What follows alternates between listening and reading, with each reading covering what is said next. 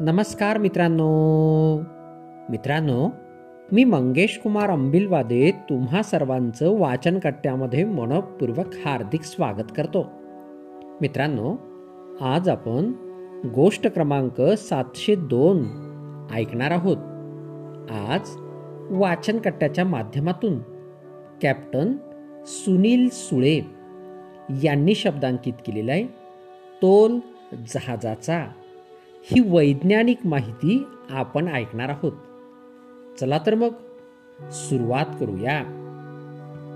स्वीडनचा राजा Gustav याच्या आदेशावरून सोळाशे सव्वीस साली एक जहाज बांधण्यात आले. या जहाजाचे नाव होते वासा.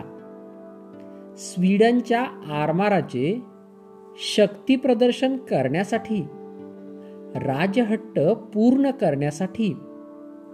या जहाजावर एक नव्हे तर दोन मजल्यांवर तोफा लावल्या होत्या.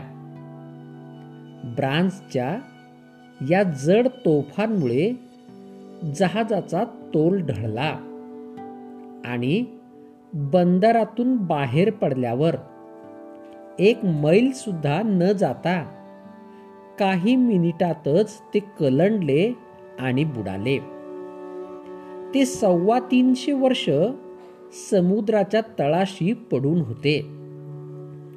एकोणावीसशे एकसष्ट साली हे जहाज वर काढण्यात आले व आता त्याचे एक वस्तू संग्रहालय बनवले आहे.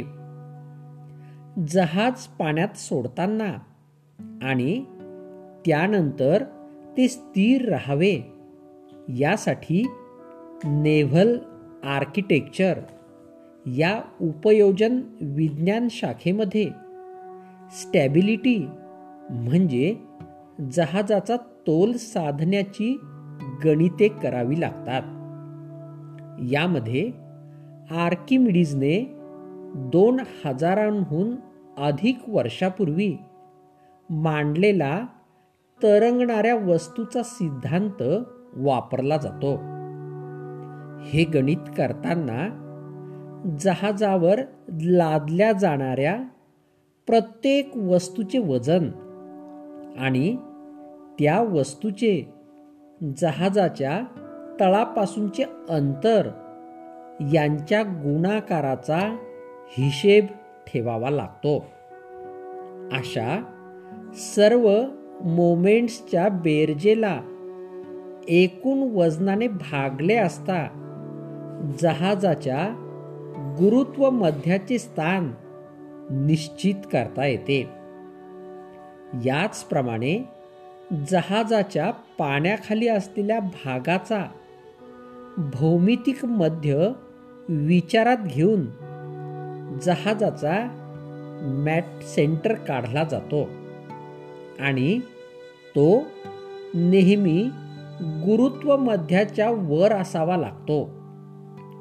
तो जर खाली गेला तर जहाज हमखास कलंडते. वासा जहाजाच्या अपघाताला लवकरच चारशे वर्ष पूर्ण होतील. पण जहाजाचा तोल साधण्याच्या या गणितात आजही कधी कधी अशा चुका होत असतात. चारच वर्षापूर्वी भारतीय नौदलाच्या एका जहाजाला अशाच प्रकारचा अपघात होऊन मनुष्यहानी आणि प्रचंड वित्तहानी झाली. थोडक्यात सांगायचे झाले तर जहाजाचा तोल राखण्याचे गणित अतिशय काटेकोरपणे करावे लागते.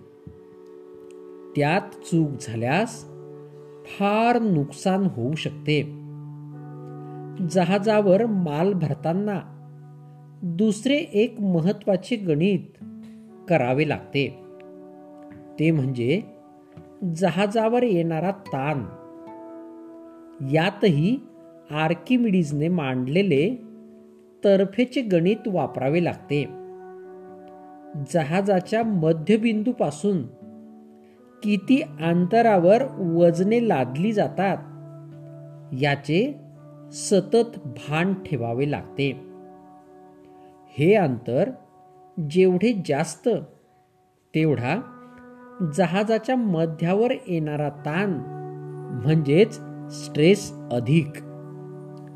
हा ताण प्रमाणात राहण्यासाठी जहाजावरील वजने मध्यापासून अशी विभागून ठेवावी लागतात की कोणत्याही एका ठिकाणी जहाज वाकवणाऱ्या ताणाचा अतिरेक होणार नाही. तो झाल्यास लाखो टन वजनाच्या पोलादी जहाजाचे सुद्धा अचानक दोन तुकडे होऊ शकतात. मित्रांनो या ठिकाणी हा भाग संपला. तुम्हाला आवडला असेल तर तुमच्या परिचितांपर्यंत नक्कीच पोचवा.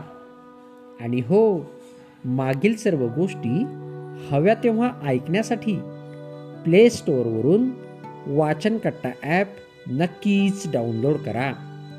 चला तर मग उद्या पुन्हा भेटूया तुमच्या आवडत्या वाचनकट्ट्यात तोपर्यंत बाय बाय.